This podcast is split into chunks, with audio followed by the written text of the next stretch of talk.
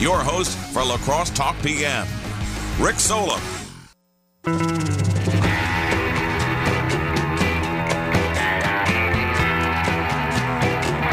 All right, welcome to La Crosse Talk PM on a Friday with UW La Crosse political science professor Anthony Chergosky, comma PhD. Happy Friday, Rick. Um, okay, so right off the bat, I just I I don't want to talk about the Evers Michels debate, which No. happens at six or seven. you know, Yeah, I think like six. and I don't want to do it because the conversation, unless you want to do it like we did yesterday and talk about how we do debates better.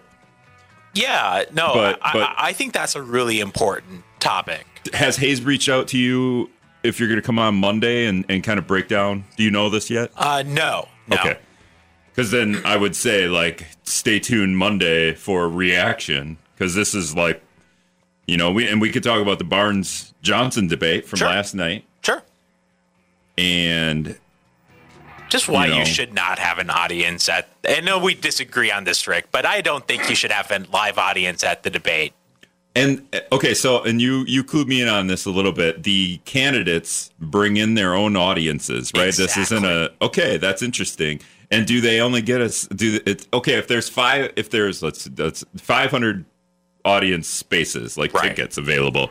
Does Ron get 250 tickets and Mandela get 250 You know, tickets? I'm not exactly sure how it worked, but the moderators at the Ron Johnson Mandela Barnes debate were really struggling to control the crowd.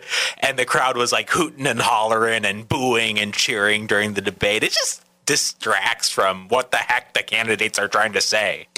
I love it.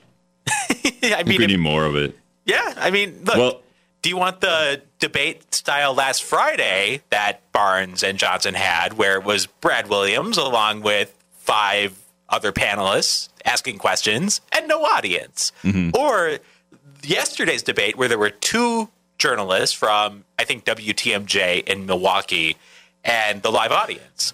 Okay, so as a mo- as the moderator next week debates, Yes, right? we've As a- got two debates next week Steve Doyle and Ryan Huebsch, and Jill Billings and Chris Woodard, the two area state assembly seats. I came up with this idea. I floated to Havlicek as a moderator when the because I don't.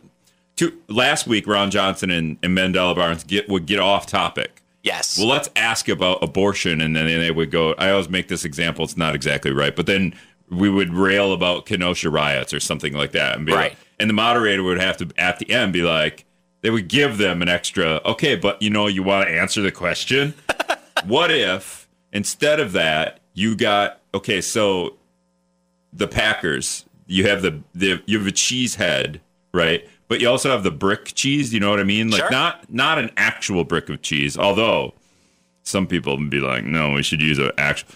But the foam brick of cheese, like uh, what kind of cheese is it? It's yellow, but it's got holes in it. So is it Yeah. Swiss yellow cheese? I guess Yeah, I've never thought something about. like that.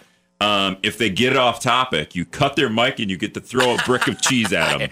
I love it. I love it, Rick. I mean, that's what I did like about the debate last Friday was if the candidates went off topic, and believe me, they did, because they have their talking points, they have their messaging that they want to get across. So, of course, they went off topic. Of course, they didn't answer the questions. And it's great for the moderator to press them on that. I thought that was one of the things that went really well in the, in the debate last Friday. It was funny too the way they answered some of the questions after they went off on their own tangent, and it was like, "Well, do you support Roe versus Wade?" And then the answer was like, "Yeah, of course they do." Like, let's Yeah. move on. Why are you even asking this Sure. question? Which is kind of funny, and I'm sorry to rip on Brad a little bit, but when you ask about, you know, codifying Roe, v- Roe v. Wade or something like that. Mandela's Barnes's answer is literally going to be two seconds. Yes, to go back to the way it was. And Ron Johnson can make his answer two seconds, but then he pretends to have other ideas that the state legislature. We get into this in a in a minute.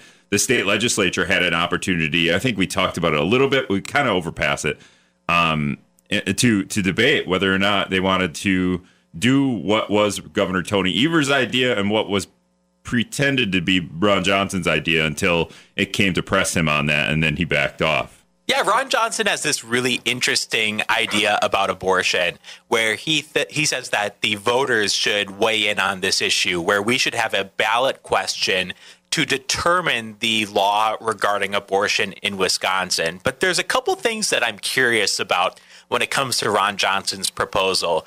First of all, why do that for abortion and not any other issue? Wait, So- did he say not any other issue though? You know, to be fair. this is a one-time single issue referendum. okay, well then that's stupid. yeah, I mean, you know, I, and I think if someone likes Ron Johnson's idea, what I would ask is, well, why this issue and not other issues? Why should voters not be able to weigh in directly on issues more generally?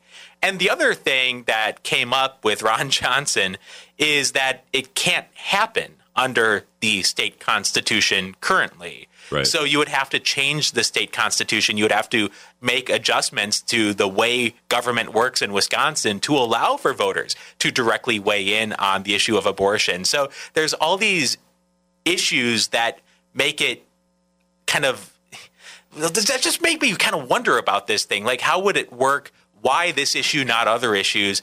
Uh, honestly, I think there's something to be said, Rick, for having voters weigh in on these issues. But there's just more I want to know about how this might work. Yeah, well, and that's what I want to know. Is is Ron Johnson or was Ron Johnson cheating on his homework? Was he taking the answer from Governor Evers? Because Governor Evers floated this idea a couple of weeks ago Yeah. and said, "Hey, special session in a couple of weeks. Here's the idea: constitutional change, uh, where voters get to to put stuff on a, a binding referendum, and voters get get a say in how the government passes laws." Ron Johnson cheating on work there because then all of a sudden Ron Johnson has that idea. Yeah, you know, it's a really interesting debate among us political science nerds, Rick. Direct democracy, voters weighing in directly on what the laws should be. I mean, normally in the United States, we just elect our representatives and they do the business of making decisions on public policy. But direct democracy means voters directly voting on policies and laws.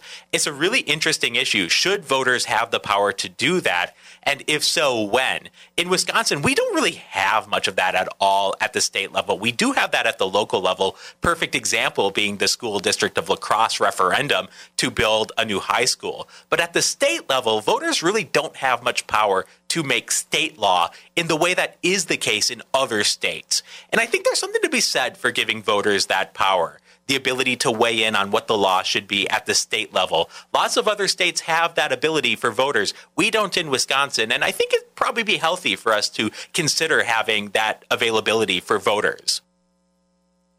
Yeah, yeah, that's that's interesting. And then you watch, and then you look at how the school referendum question got on the ballot, Right. Which I kind of forget now. Well, it, it was a vote by the school board to put it on the ballot. Okay, the but it school was it was the decided. result of kind of this process, this drawn out process I guess- of trying to figure out where the public Right. stands on this issue. Whether or not we want to waste the money putting it on the ballot, waste the money, waste people's time because maybe it gets voted down. Uh, county board. Now that I think about it, it's all coming clear now. County boards was putting referendums on the ballot. Was talking about it. It costs like five thousand dollars to put a referendum on the ballot. Not a binding referendum, but one would go. Advisory. One would go. Hello, legislature over here. We want Yep. to pass the thing. Look at her. Look at we're voting for this, and and whether or not it passed, you know, uh, marijuana. A couple of years ago, we passed it over every every county that put it on a referendum passed overwhelmingly, but it didn't do anything because it's not binding. All right, we got to take a break. I want to come back. When I come back, I think Brad's going to do this in the news or me. I don't know who's doing the news. Um, but uh, the Johnson Barnes, speaking of Ron Johnson stealing answers, I want to get to that when we come back. Do, do, do. All right, welcome back to La Crosse Talk PM. 608 785 7914 is the talk and text line.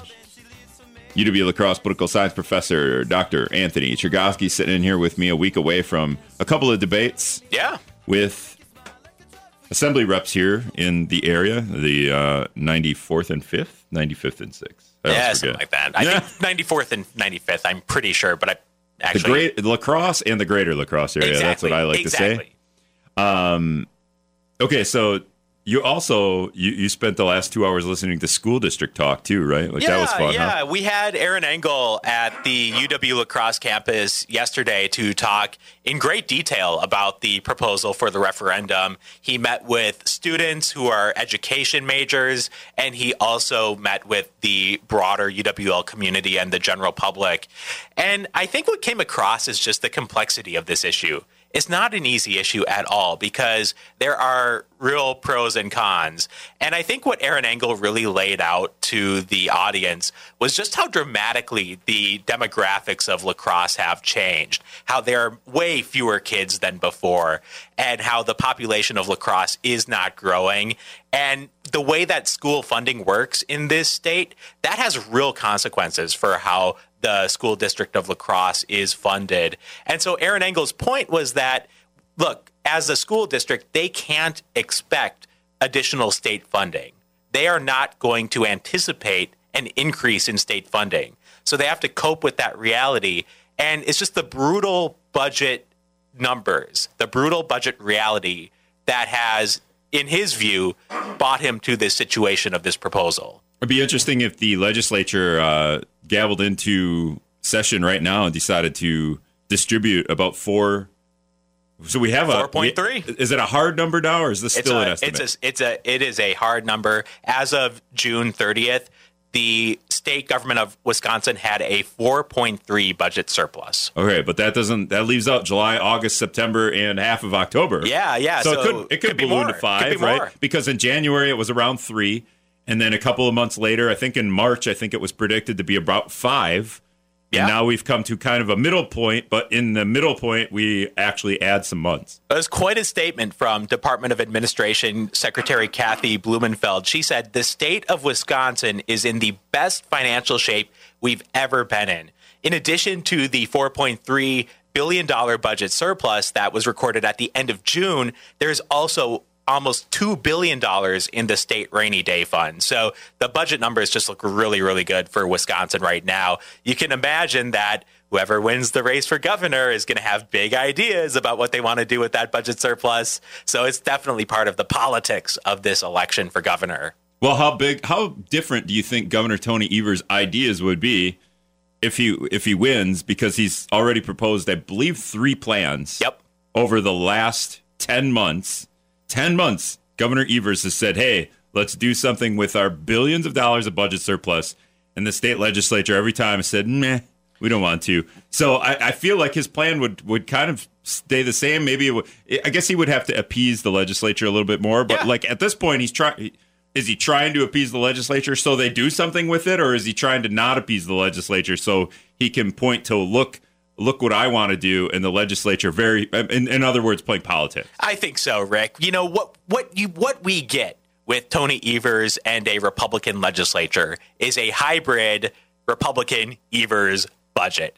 They kind of meet somewhere in the middle because they know that they got to play ball Well, that's with the each budget. other. This would that's be the budget. This would be The like surplus. The, oh, the budget surplus. The budget surplus and the budget are different, though, right? They are, they are. And one thought Because Steve Doyle, um, on with me earlier, and uh, State Rep Steve Doyle, Yeah. he said, and he might have said this off air, on air. It's not really a big deal, but he said we we could go into session right now. He's right. and do it. And- Or he said if it if it's quote unquote playing politics, we could go into session November 9th, the day after the election, and do a lame duck session and decide as well. He's absolutely correct about that. And I think that's what's driving a lot of frustration right now is that the state of Wisconsin is in this incredibly good financial shape and the money's just sitting there.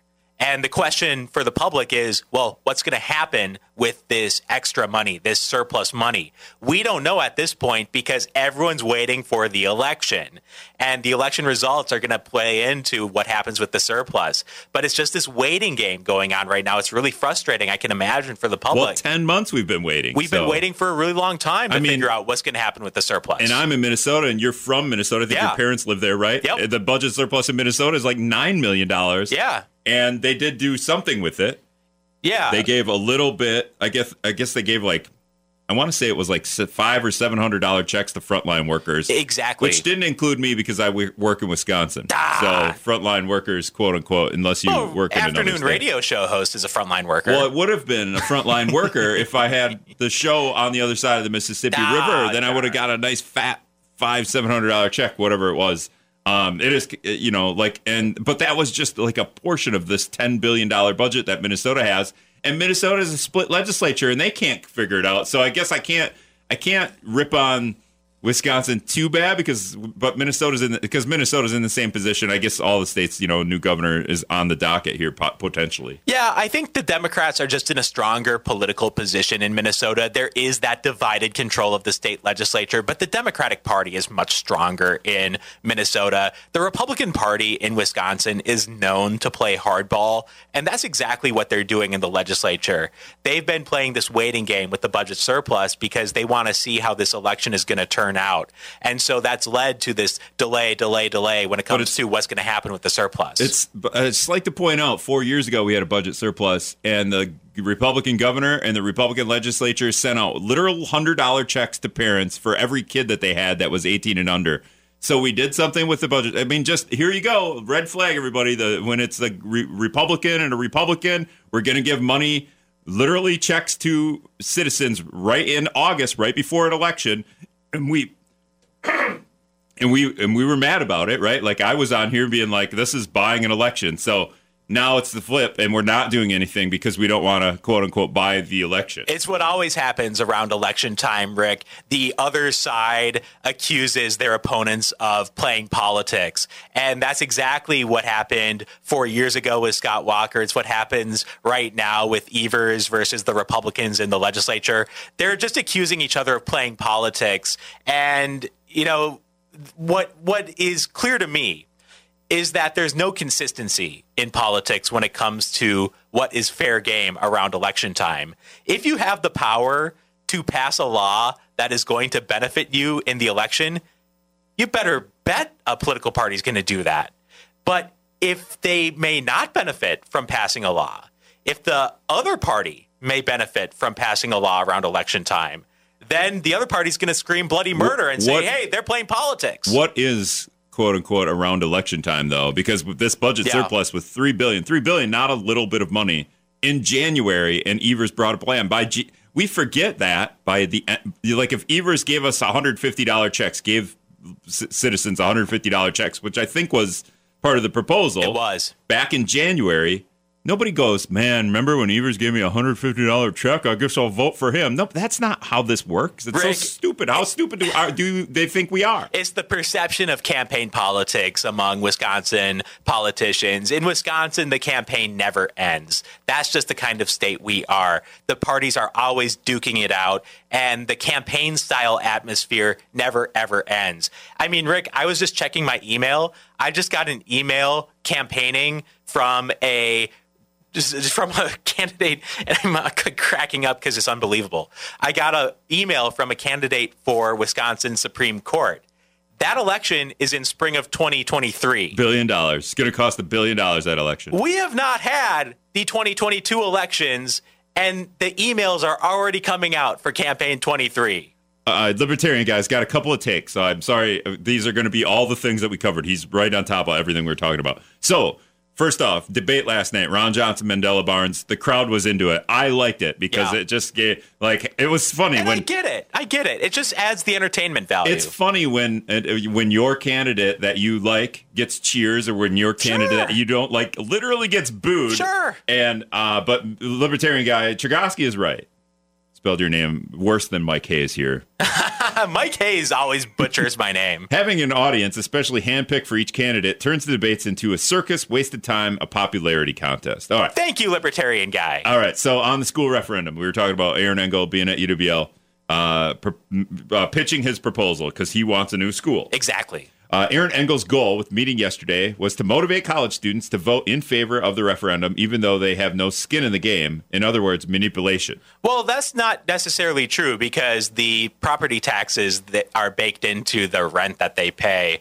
And, you know, I did press Aaron Engel on that issue, though, in fairness to Libertarian Guy. I did press him on that issue. And Aaron Engel said, look, we want La Crosse to be a place where you want to live after you've graduated from college. We want this to be a place where you settle down, raise a family, have kids that go to our schools. If I'm at UW La Crosse, could I actually get a degree in a in a field that would take me to La Crosse's high school to work? Absolutely. Right? Like you could be a teacher. So yeah, yeah. I mean it's not out of the question I mean, that, oh man, I'm graduating as a teacher and what it's going to be like four years down the road before the school is built. But sure. like like if I'm a freshman now, oh, we're going to build a brand new high school. That's incentive to stay in town and go work for that high school, believe it or not. That's the kind of pitch that Aaron Engel was making to the students. And honestly, to in fairness to libertarian guy, I think it's a great question to raise. What stake do these college students have in this issue? Aaron Engel kind of pitched it as a quality of life thing. Like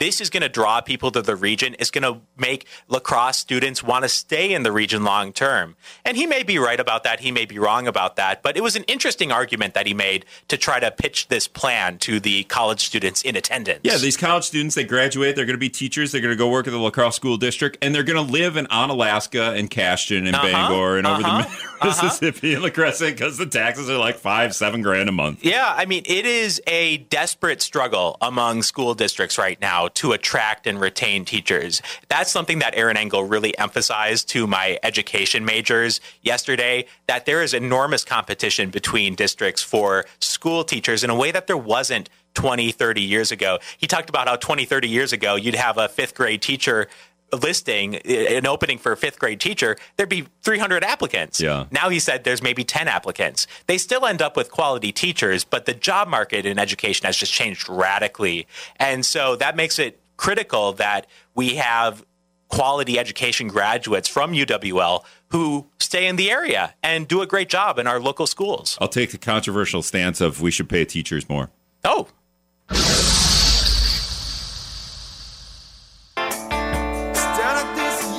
A Friday song. nah.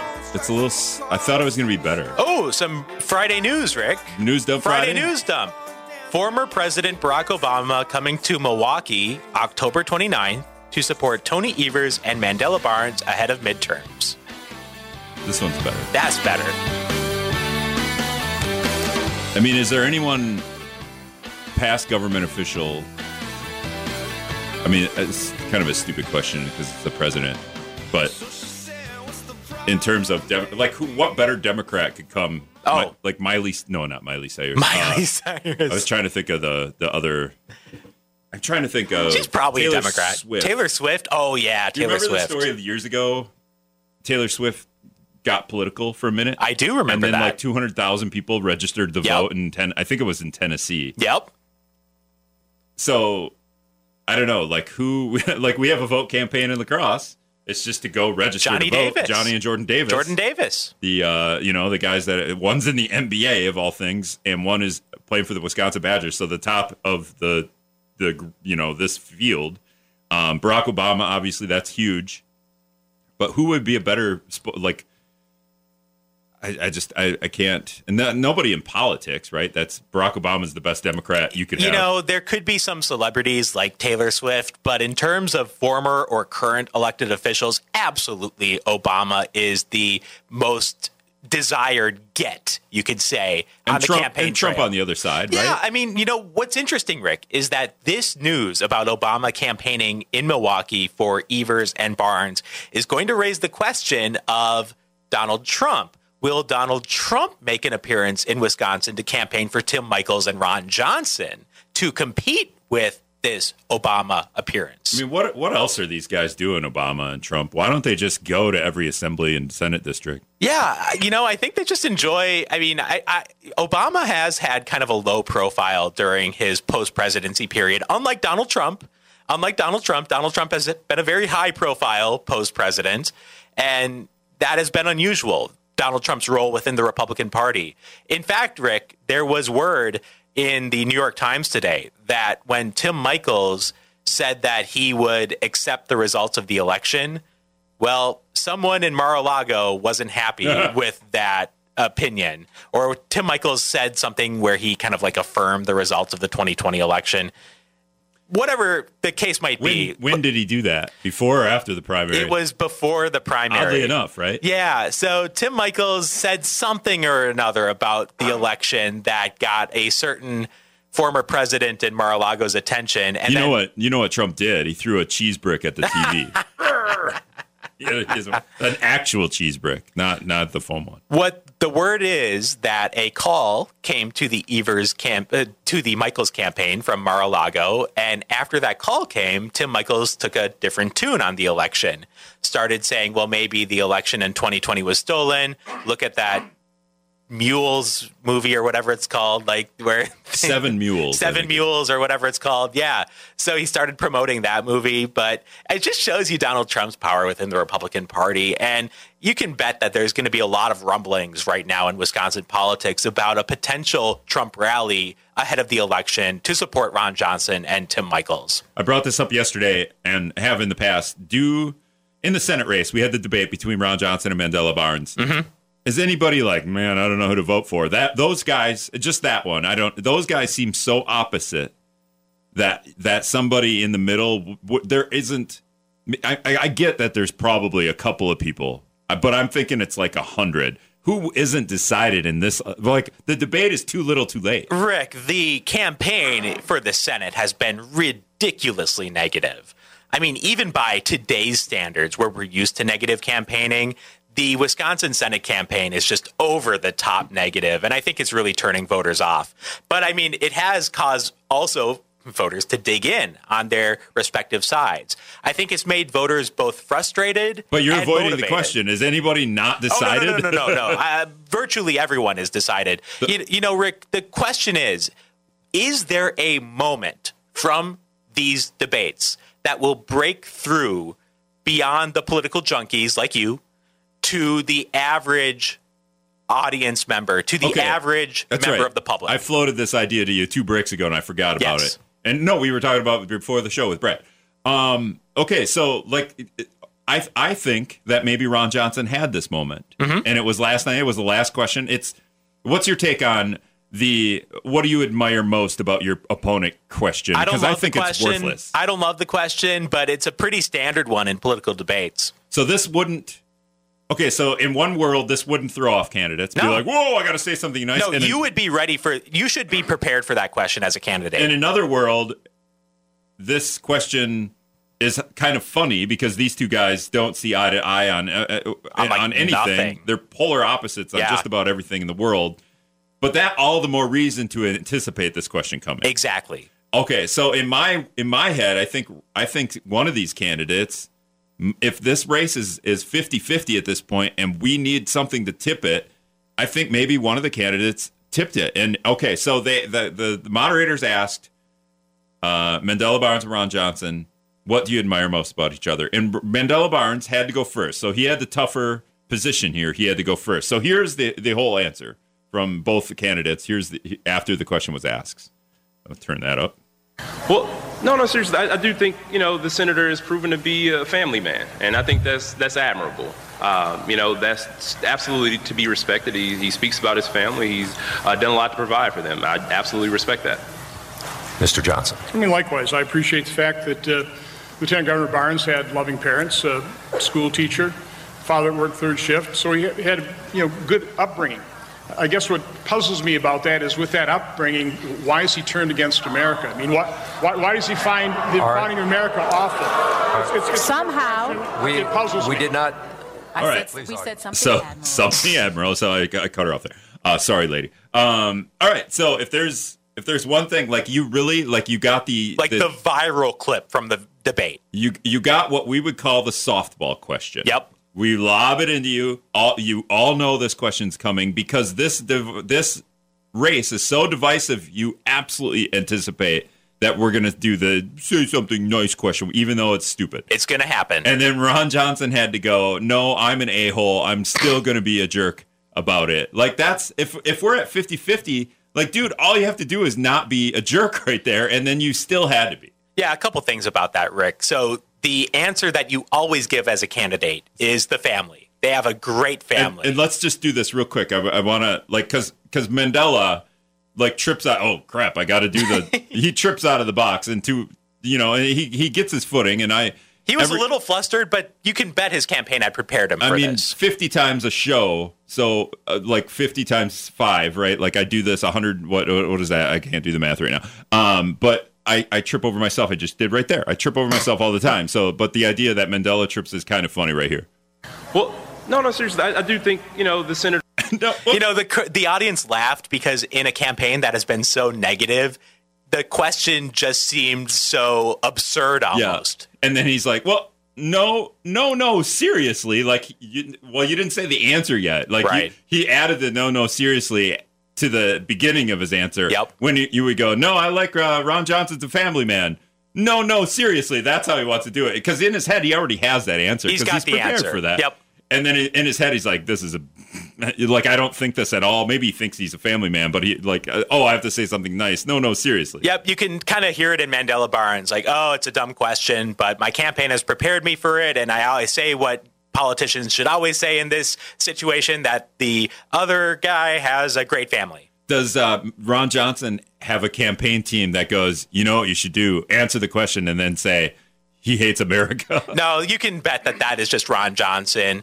That is how Ron Johnson frequently talks. He is, you know, Ron Johnson's strengths are also his weaknesses. he's off the cuff sometimes. Yeah. You know, Um, that makes Ron Johnson popular. It makes him unpopular. Ron Johnson is very interesting to me as a political scientist because what makes Ron Johnson popular also makes him unpopular. Well, I wouldn't even say unpopular is probably like his team or Republicans probably pull their hair out when he Yep. says something, and his answers then become unpopular and therefore make him unpopular. You're, right in a way, but I just like Sure, a little sure. deeper into it. No, I, I, I get what you're saying, Rick. I mean, No, no, no. Seriously, you said. At, no, no, no, no, no, no. Seriously, Rick, what's your favorite thing about me? that you that you take all the brunt off me on a Friday. It's a very honest answer. Also, should the candidates have two answers? Like, do the fa- you got to have the family one queued up, and then Family when, one. and then if you go second because you know the first guy's going family, you gotta you gotta have another. I don't know what the is. Do you have as a political scientist? Do you have what's the second answer? in No, the family, the family's the go-to option What would for that what question. would let's break? Okay, well let's take a break. We're gonna brainstorm. if you got a, if you got an idea of what the second thing. If I gotta say something nice about somebody, I, I I quote unquote hate. I don't know if they hate each other, but in politics they do. Uh, first you go family, then what? Texters 608-785-7914. We'll brainstorm for a minute here. All right, welcome back to La Crosse Talk PM 608-785-7914. We asked uh, what if if you don't ask what is your what is the best thing about your opponent? Yeah, and it can't be family. What would be so Because family is the go-to answer. right? Okay, so you had what was yours? You They made the sacrifice of running for office. yeah, you praise them for for you know that would be a great back. It has to be backhanded compliment. Yeah. because Ron Johnson kind of did that. He went, Yeah. but he stole Mandela's answer because they only prepared for one answer. Like they both Yep. had to go family. Both ready for family. And that's what I said. Like Yep. earlier in the sh- show, I talked about Ron Johnson cheating. He cheats on Governor Evers. He's cheat. he cheats off Governor Evers by using his uh, constitutional refer- binding referendum thing for uh, abortion, uh, straight up by Governor Evers. The legislature ignored. Um, but also he cheats off Mandela Barnes by using the same answer. He's a great family man. Like, oh, really? Like Mandela would be like, all right, well, how many people are, you know, how many brothers and sisters do I have or something? It'd be funny if you start, the, the moderators come back with all kinds of family questions. Oh, yeah, what do you think? But, but both of them did, I, I believe even Ron said his, his dad, and he knew his mom and dad Yeah, uh, history, yeah. and Mandela did as well. Yeah. Ron Johnson said, "Wow, his parents were so great. He had this great upbringing. Makes you wonder why he hates America so much." Right. so so it's got I think it's got to be and and Ron John that might lose him the race. I don't I think I- It's certainly the viral clip from the debate. It's the one that's circulating the most on social media. yeah, it's like uh, oh you you can't even be nice. You you you guys have to you have to be an a hole even in that regard. But it it does it does bring up like what could you say like yeah Mandela's a great looking guy. He's got a giant head. like something or or you know i see mandela pull up he's driving in a nice you know fan, like if mandela had like a corvette or something He's got a so you great gotta, ride. He's got a sweet car. It's a. It must be a ninety thousand dollar Corvette. You know, and then yeah, he must have used some of that campaign money to buy a Corvette to drive around. Like you really, like you really could be a jerk about it. Yeah, yeah. Um, but like you said, uh, sincere about running. Um, you you can't say. I I just said in general. You could be. Hey, he's pretty. He's a good looking guy. Like Ron Johnson could have said that because he can't say family. You're you're cheating. You could talk about like his energy, maybe. Like he brings a lot of energy to the campaign trail. Sarge texted in. Mandela Barnes makes a really good peanut butter sandwich. I love that. Sa- Just- Sarge nailed that. Yeah, that should have been Ron we Johnson's were, answer. We were in the we were before before the debate. We were in the little cafeteria area, and I watched Mandela Barnes make the greatest. You know, maybe Mandela You Barnes beta have- sandwich. You should have seen him spread that peanut butter. It was the most evenly spread peanut butter I've ever seen. And then Kevin did ask, uh, do you do you think the more well spoken candidate would have the advantage? Uh, yeah, that seems obvious to me. The Ron Johnson can be off the cuff, and Ron Johnson can trip on himself a little bit by being less. I think Ron Johnson's a little bit less well spoken, right? Sure. Because because I think he's going off the cuff a little bit. That's more. right, Rick. So Mandela Barnes has come across as very polished. He has clearly prepared for these debates. Ron Johnson's strength and his weakness is that he often speaks off the cuff. That makes him come across as more authentic to his supporters. It can also cause him to make gaffes that go viral. So his off the cuff style is both a strength and a weakness. Well, and he Mandela trips- Barnes clearly was quite well prepared and quite well rehearsed. And Ron will trip over himself a little He bit. will, like, yep. well, we watch Joe Well, Biden I trip mean, over himself all the time, right? Like, see the Tony Evers, Tim Michels debate, oh. right? About tripping over themselves. Yeah, we'll see how that goes today. Yeah, the, in general, though, um, you know, not to to dive into the Tim Michels Evers debate because it's we're it's going to be useless conversation. But in general, Tony Evers is a very like low energy. And then how do you how do you think in in in comparison? What what is your take on Tim Mike? Because I haven't seen him debate. I haven't seen a lot of this, but like, what do you think? The energy level of the the comparison here is weird, right? They're kind of opposites or not? Sure. I think Tim Michels' strength and his weakness is that he doesn't get into a lot of specifics during debates. It means that he can give vague answers that come across well to the audience, but it also means that he's open to criticism for not offering specifics. Isn't that the Republican Party in general? Well, Like- you know, Rick, I mean, e- even if you look at the Republican debates, there were times when Tim Michels offered answers that his campaign then had to clarify. And in the Republican primary, Rebecca Kleefisch clearly had the advantage in the debate format. After all, Rebecca Kleefisch came to her career success in media. She worked in TV. That's how she became prominent and well known in the public eye. So Rebecca Kleefisch clearly had the edge in the format, but as we can see, it's not a decisive thing at all who does the best in debates because Rebecca Kleefisch clearly was well suited for the debate format. Of course, Tim Michels ended up winning the Republican nomination. minute, minute and a half here. Uh, obviously, next week we have the state assembly debates. We're not going to have a third congressional debate. No. We're not going to have Nope. a town hall. Nope. How unprecedented is that, and how surprised are you? So we have had debates in this congressional district for years and years and years. This is going to be the first time in a long time that we have Since not, like the '90s. since the 90s. I mean, it's going to be the first time in a very long time that we have not had a debate in this congressional district. We have not been able to arrange a debate between Brad Pfaff and Derrick Van Orden. No media outlet that I'm aware of has been able to arrange a debate between Brad Pfaff and Derrick Van Orden. What it means, Rick, is that the paid advertisements are going to figure heavily in the outcome of the campaign. The paid advertisements are going to greatly shape voters' perceptions of these two candidates. All right, I asked Derrick Van Orden to come on next week or the week after. I gave him the open invitation. We'll see. Uh, thanks, Chergosky. We'll uh, have a good weekend, everybody.